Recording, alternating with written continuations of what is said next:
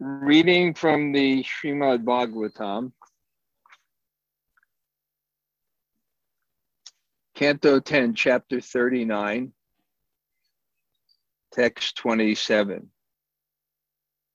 Om Namo Bhagavate Vasudevaya. Om Namo Bhagavate Vasudevaya. Om Namo Bhagavate Vasudevaya. Anadradir Asha Samastito Ritam Tamanvamicha Tarayanti Durmada Gopa Anobi Stavara Upekshitam Devam Chanodya Patikula Miyate Hard hearted Krishna has already mounted the chariot and now the foolish cowherds are hurrying after him in their bullock carts. Even the elders are saying nothing to stop him. Today, fate is working against us. purport. I'll read the purport. I usually don't do, but it's small. Srila Sridhar Swami reveals what the gopis thought these foolish cowherd men and elders are not even trying to stop Krishna. Don't they realize they are committing suicide? They're helping Krishna go to Mathura, but they will have to come back to Vrindavan and will certainly die in his absence. The whole world has become nonsensical. Om Jnana Timarandasya Gananjana Shalakaya Taksur Unmalatam Yena Tasmai Shri Gurave Namaha. Sri Chaitanya Mano Bhishtam Tapitam Yena Bhutale Swayam Rupakadamayam Tadati Sapadantikam. Vansha Kalpa Tarubhyascha Kripa Sindhu Bhayebacha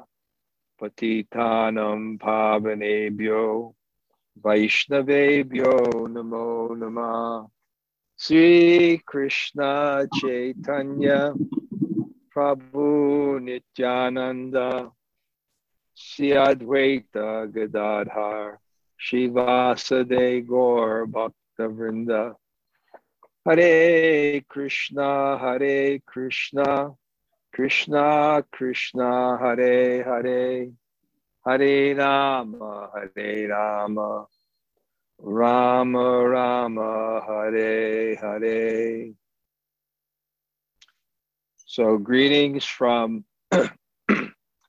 Shamhashram, Shamashram in Cali, Colombia. Um, we're having a, a retreat think it's a very healthy place because everything is open aired. And as our group is quite isolated in that sense. Um, but it's a great mood. Uh, I, I was just, you know, sharing with you how wonderful this ashram is doing. You know, five years ago, I was invited down here and my vision was that Krishna consciousness is for everyone. But I'm invited to South America, meeting these very nice people and educated people interested in Krishna consciousness, but wanting a deeper connection. Um, but what is my service? Because a devotee only moves for service. Narayana prasarve nakutas chanya bibyati swaga pavaga narakeshu apitulyata darshana. One who's Narayana Parayana, swaga pavaga narakeshu. It doesn't matter heaven, hell, earth, the only thing that really benefits one is is where is their service. Um, so it's quite interesting. I've been here for five years and i haven't been back here for a year and a half. So it's like having children. You don't see them grow when you're with them. But if you're away for a while, and when I came, I was actually quite astounded that Shyam Sundari and Sri Govinda picked me up at the airport. When I got to the ashram, the gate was open. And when I drove into the ashram, there were 25 people from the congregation doing kirtan right, uh, right there in the front. you can just see it's just you see the peacock there. It's kind of like a paradise. Um, and they were doing kirtan, and it was dark, and they all had masks, so I couldn't. Um, I couldn't see them, and then they invited me in to speak, and um, it was really quite wonderful. And I just spoke on Priti Piti Achiyati Nagaradi Gram. My name will be spread in every town and village. And uh, but the template, the idea I had is, yeah, Krishna conscious for everyone. What is my service? If, if I would go down there, I wanted to make a template of how you can attract and cultivate the more educated class, especially in South America. And uh, it's so nice to see how it's fulfilled. Um, and the quality of people are coming forward. And and it, it gives me a faith because it's a faith in the bhakti lata bij brahmanda brahmate konya bhagavan jeev guru krishna pasadi pai bhakti lata bij the seed of devotion that the seed of devotion is the appreciation for krishna consciousness as your goal and you just see how it works. You know, I come back, it's people have grown. And uh, I think one realization I had here, one reason why I see that people have moved, moved forward is because they get good education. I remember when I was in New York and I had to leave India and I taught at 26 Second Avenue when they just got it back and I saw that's how that's how people come forward. I, I think kirtan really attracts people. But my my my experience is uh, unless they get that regular education, is not the same conviction to go beyond that.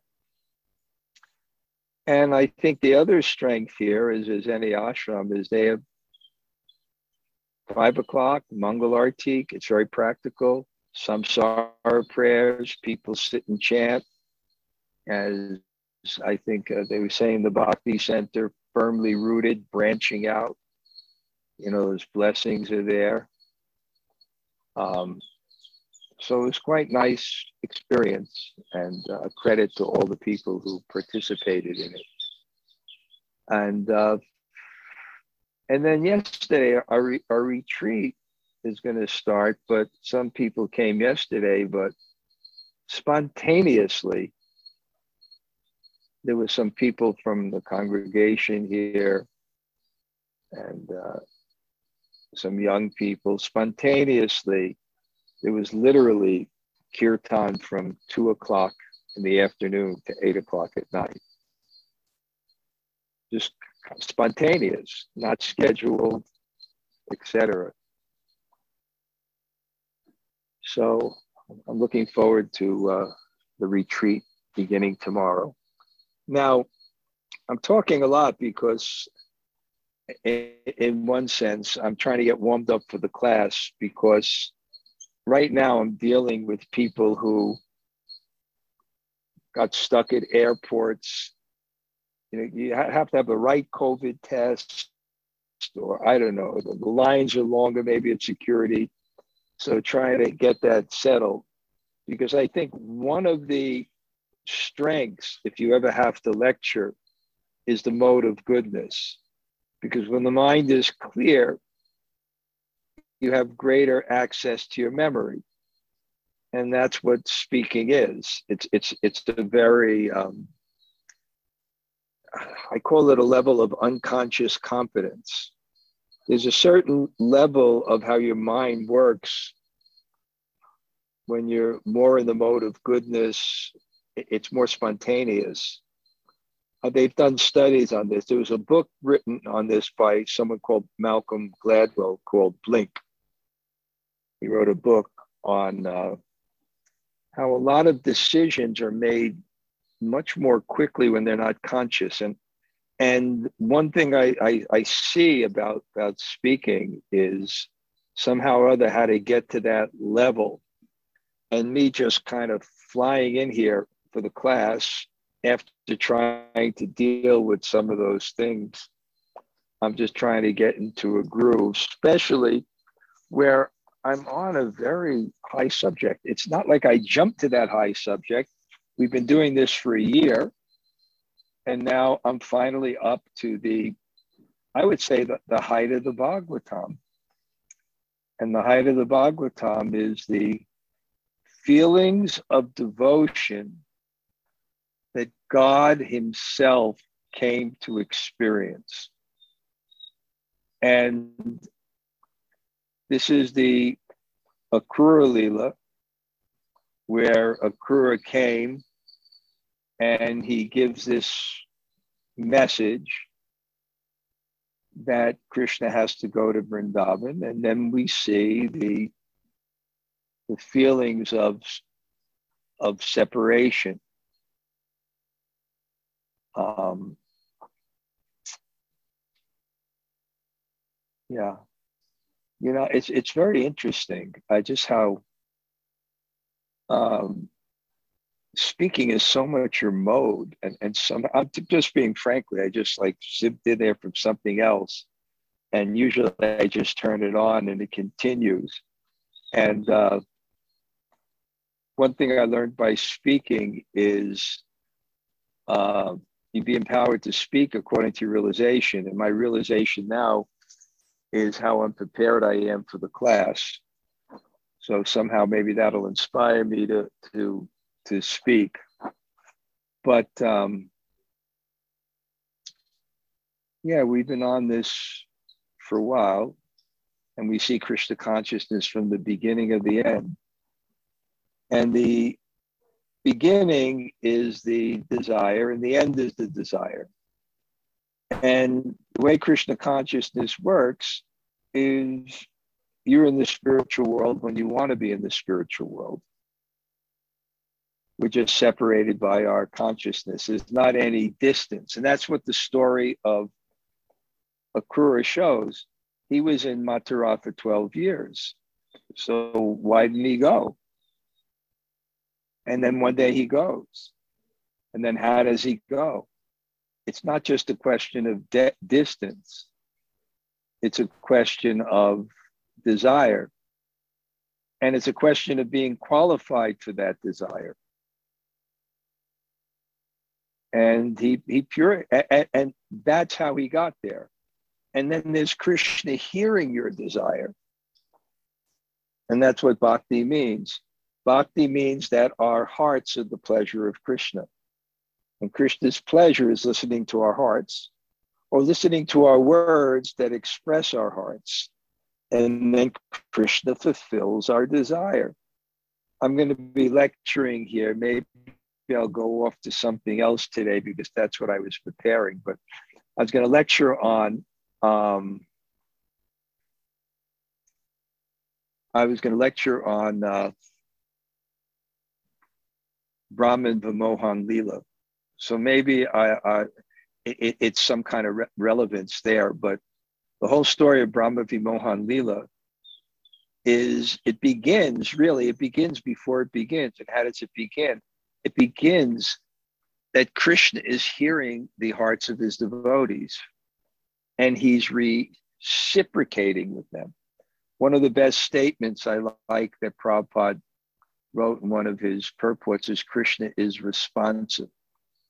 That's the whole power of bhakti. That's why power, bhakti is the power of grace. It's not just our effort moving towards Krishna, it's Krishna responding to our heart. So the wives of the Brahmins, they expressed their hearts. And Krishna heard their hearts. And therefore, he made an arrangement. He made an arrangement to fulfill their desire. Okay, that's how we came to bhakti. I, I, I spoke a little bit this morning, but one thing I did is they have a little program here.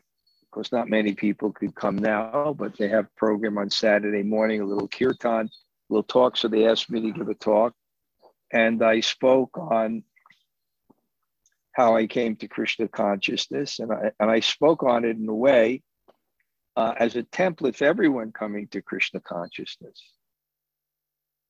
and we come to Krishna consciousness, it begins with Krishna, Krishna hearing our heart. That's what's described on the um, Svetashvatara Upanishads. There's two birds on a tree, and one is the witnessing bird, and one is the bird that's enjoying. And he's waiting, he's listening. Krishna's in the heart.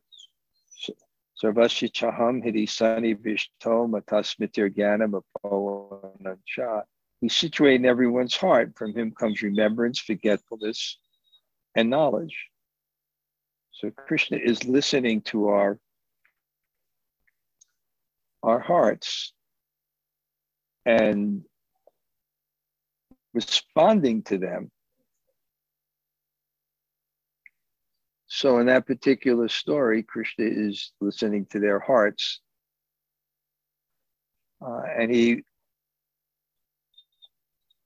you know, I'm, I'm just frank. I'm trying to get in the groove, and it's just not happening today for some reason. But I'll keep on trying in different ways, and finally I'll get into it. Um, okay, now I remember. So I was explaining that that's how we come to Krishna consciousness.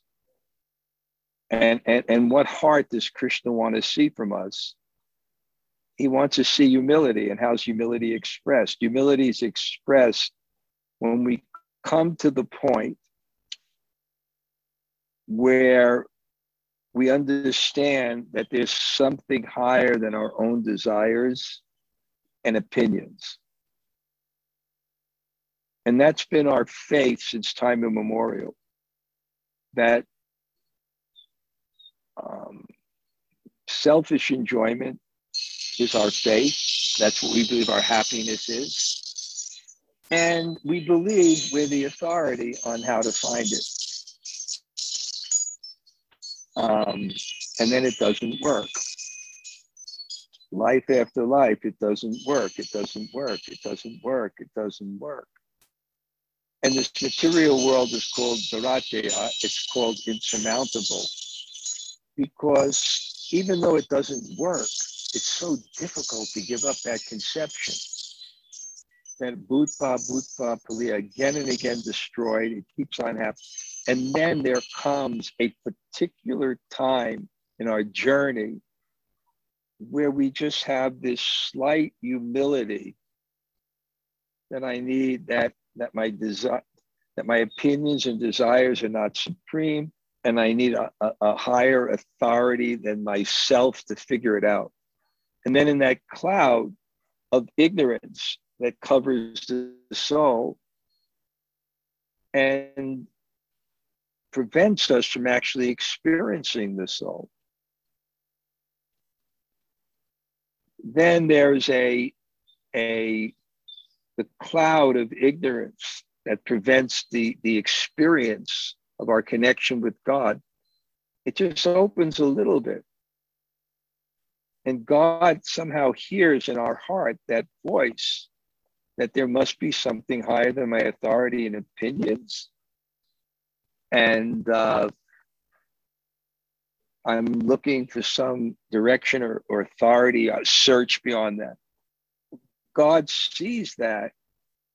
He gives sadhu sangha. And that's how everyone comes to Krishna consciousness if we look at the birth of Krishna, that's a, look at it, uh, before Krishna is born, six children are killed in the womb of Devaki. And they were the sons of Kamsa in a previous life when he was Kalanemi. And they represent the six material whips Prabhupada said, you know, lust, greed, anger, illusion. And what happens? They're killed by Kamsa. And what does Kamsa represent? Kamsa represents material fear. You follow the authority of your greed.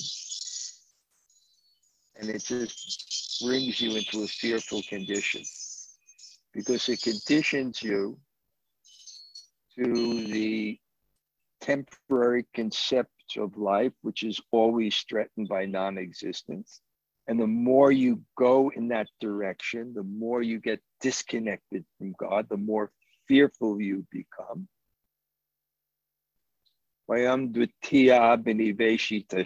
From this comes fear. You follow your lust. It's like the whole material world. It, it, it's, I think, the Alcoholics Anonymous, the recovery programs, are just based on the reality of the world. It, it, it's like it's like a paradigm of how Krishna purifies us. So you follow your greed, you follow your illusion or your anger. You know, you're angry for whatever reason, and you follow these things, and, and what happens? You become more and more invested and absorbed in the conception of the self, which is threatened with non existence.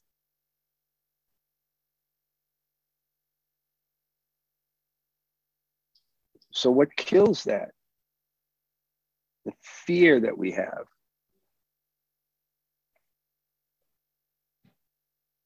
And then we come to some other faith besides our lust, our greed, our anger. There must be something higher. And when God sees that, then he gives the sadhu sangha. He makes that arrangement. That's what happened to all of us. I once wrote an article about the existence of God, the argument from synchronicity when you have some sense of Krishna consciousness, you see the way things, if you're following Krishna consciousness, studying the Shastra, and you look back on your life, and you start to see how everything that came to you was for a particular purpose to bring you to a higher level of consciousness.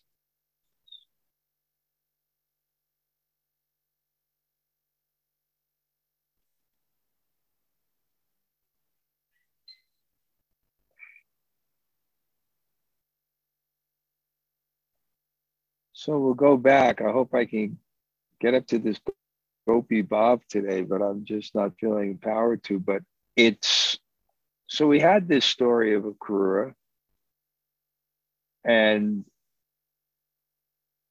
he had this faith. He had this trust that this was the highest thing. And he proved his trust by his patience and what is his patience was. Dhairya, his faith and his patience. What's his faith and patience? That this goal of going to Krishna, because his goal is Krishna, is worth anything I have to do to attain that. And if I have to stay in Mathura and I have to serve this evil king, if that's something I have to pay, it's a small price to pay. That's faith. Faith is the value you place on your goal. And what was the faith he placed, I will pay any price for it. Just like the story we know of that Mukunda. He was such a sweet singer, and I guess probably sometimes people have these artistic talents maybe he was a little simple hearted, but he, he became confused. He, he, he, he started hearing the philosophy from, from people who weren't really of, of, of that of, uh, that were against the principles, and it went to Lord Chaitanya. And Lord Chaitanya was so angry, he banned them from his association. And all the devotees, they, because devotee is what? They're compassionate. So they, they felt him, they loved him. And they were pained. And Lord Chaitanya was so strict, but they had faith in Lord Chaitanya, but they also had some regard for him. And no amount of entreaty to, to Lord Chaitanya would allow he would allow him back in his association. And Mukunda was so desolate. And then finally he said, Well, just ask him when I can see him again.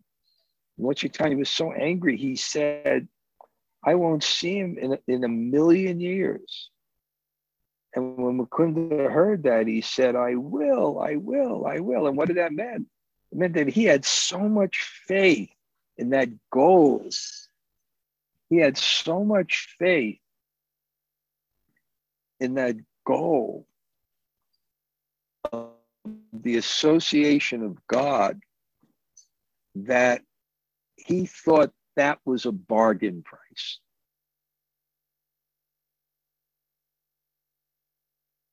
That's how much faith and, value.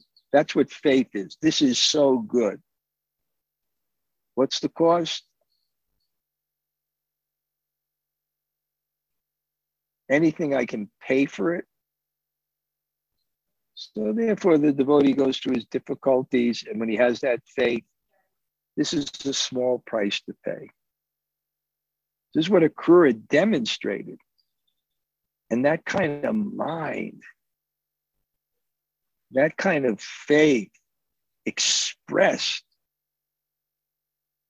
in, in, in the test that he underwent and Krishna sees and hears every one. My devotee has so much faith in me. Has so much faith in me that tate nukampam susamikshamano, that whatever trials and tribulations I go, they're mercy of God, and it's a small price to pay. And I bow my head again and again. And then what does the Bhagavatam said? Then dayabak it becomes an inheritance to you. Krishna is always looking at the heart. And that's his judgment of mercy. His judgment of mercy is not our material enjoyment. I am mercy, merciful to my disciple that I gave him so much material pleasure that he'll forget me. No, I am merciful to him because I did what it takes for him to remember me. And I think this could be an argument for, for, for uh, uh to for to reconcile kind of evil in the world with the existence of God. And the way it can be reconciled is how are we judging the things that happen to us? Because you try that if, if there's evil and difficulty in the world, then how can God be omnibenevolent? How can he be all good if these things happen? What is his perspective? His perspective is this is what the person needs. This is what the person needs to have that connection with me. And we're looking at it, how is that merciful? Because it doesn't push me to the center of my enjoyment and control. So Krura, he just had that faith. He had that faith. And then eventually, Krishna makes the arrangement when the time is, is right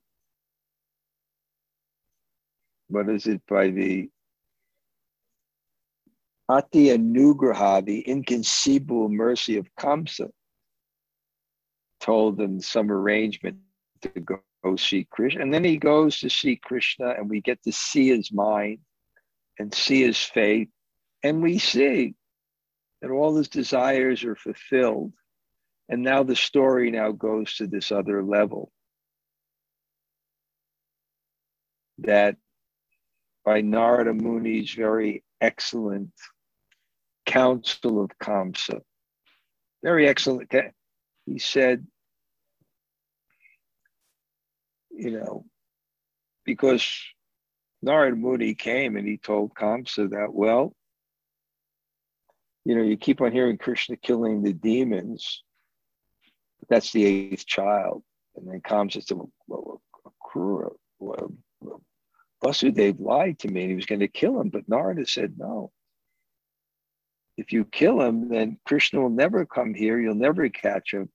Better attract them here and have a big a big festival and attract, attract the people from the villages.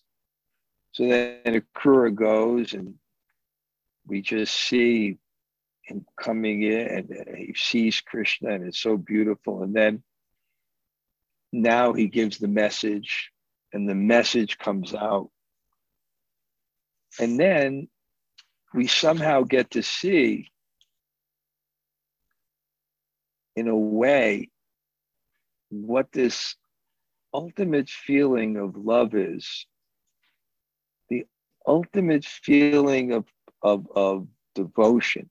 That's the ultimate goal of life. And we see what is the consciousness of, of these devotees. It's, it's even described, there's actually one verse that says, that their meditation was so fixed that they ceased all other activities. Perfect yogis, they ceased all other activities. To what level? That they were completely unaware of anything else. That's the stage of samadhi. There's eight stages of yoga. There's dhyana, and then there's samadhi. And the difference between dhyana and samadhi, dhyana, the meditation is like um, like oil that's flowing. It's just there's no space in between your meditation of Krishna, but there's cognizance of something outside. But the gopis, they became so absorbed that they had no awareness of anything else but Krishna. And then they begin to express and their remembrances of Krishna and of his smiles and his dealings and they're so distressed, and it's all a manifestation of their heart.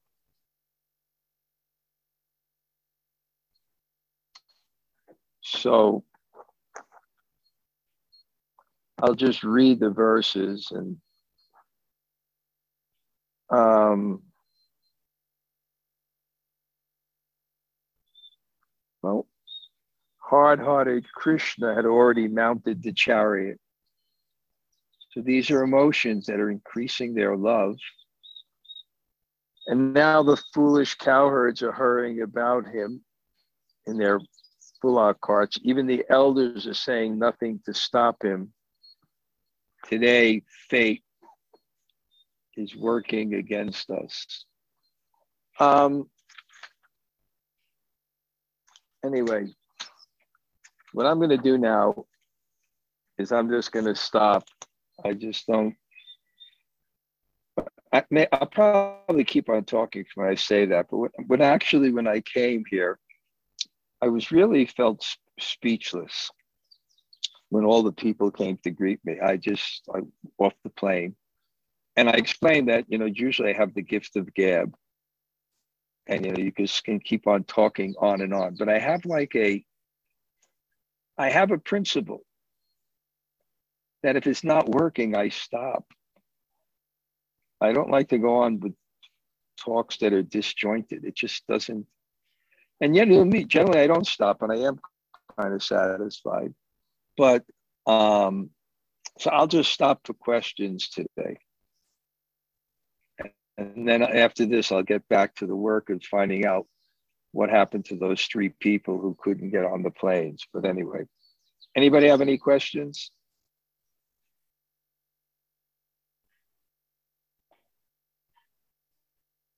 Gail, it's your chance. Hi, Krishna Maharaj. Yeah, I was just trying to remember whether or not I had asked you this before. Um, when Kura, when Akrura was meditating, right, um, on on how Krishna would greet him and receive him. Um, you know, he was he was thinking about you know how Krishna would like pat him on the head and do all these like loving things towards him, you know.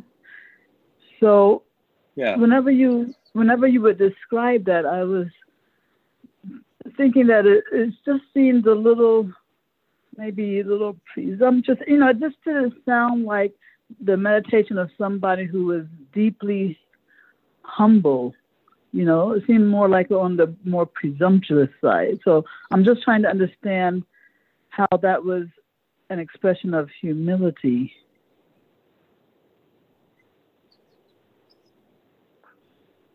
Um,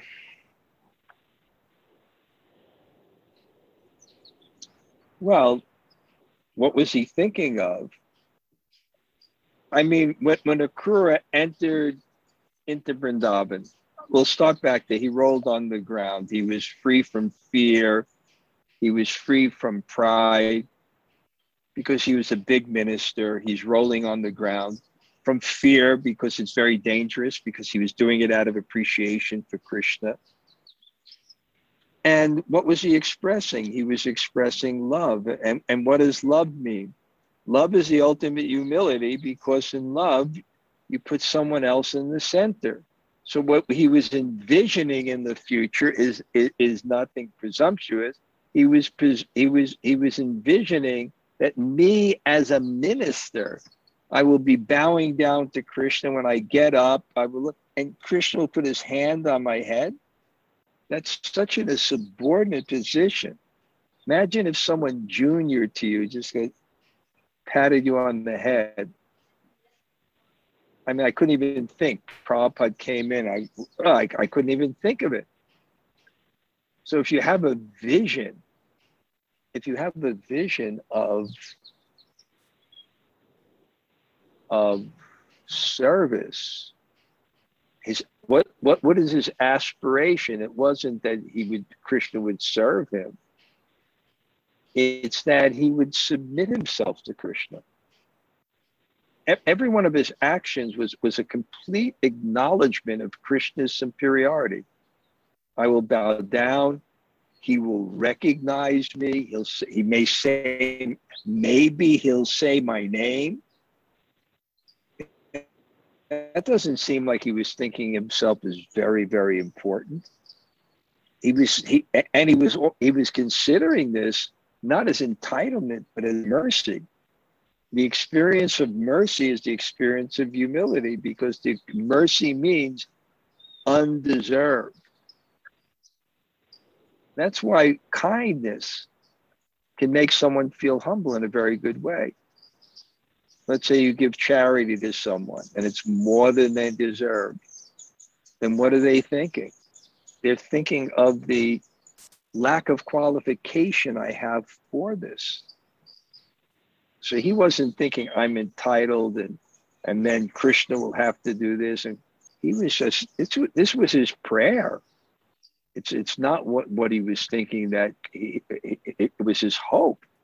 And how, how is that pride if he thought, well, maybe when I'm in the future, maybe I'm not really qualified for this, but maybe in my vision, I will, you know, my, my head will be on his feet. No, I think it was very humble.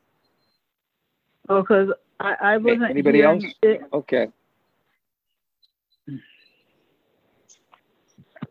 What's that? Go ahead, Gail.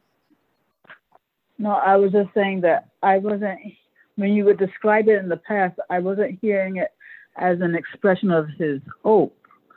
You know, I was hearing it more as what he anticipated Krishna will definitely do. Well, that was just my lack of qualification in explaining it. That's miscommunication. But thank you. A lack of qualification. Anybody else has a question? um, not a question, but just a quick. Hey. Jamuna.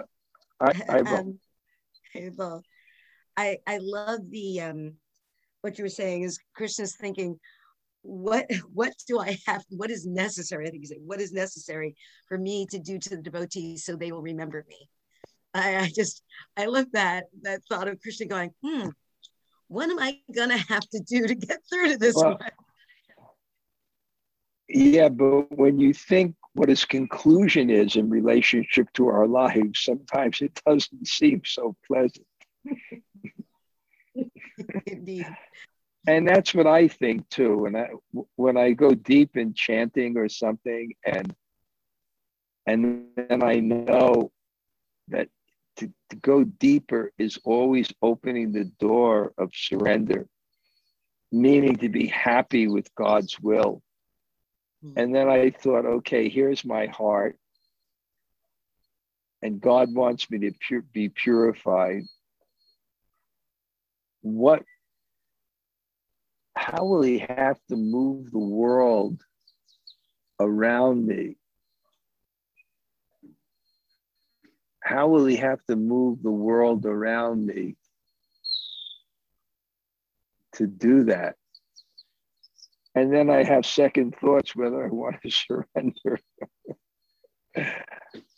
my God. Oh my God. What will he have to do?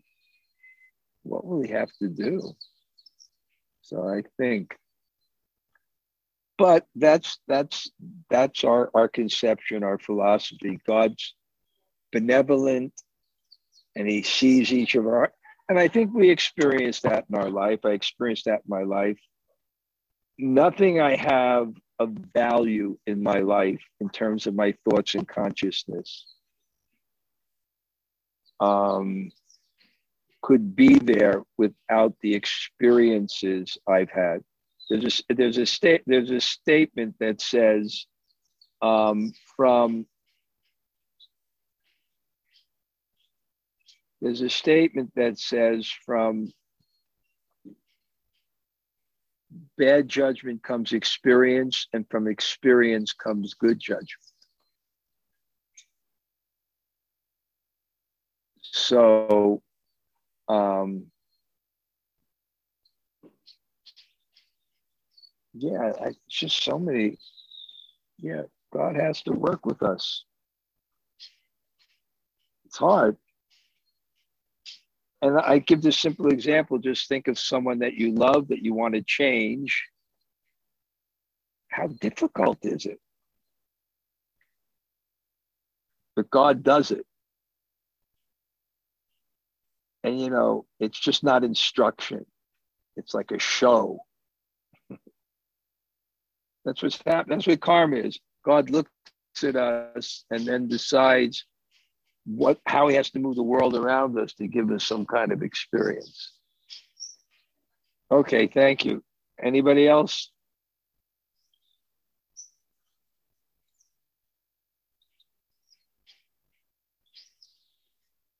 Okay, I, am just going to get back to work. I had I somehow today, and uh, okay, bunch of culprits you this. Hare Krishna Maharaj.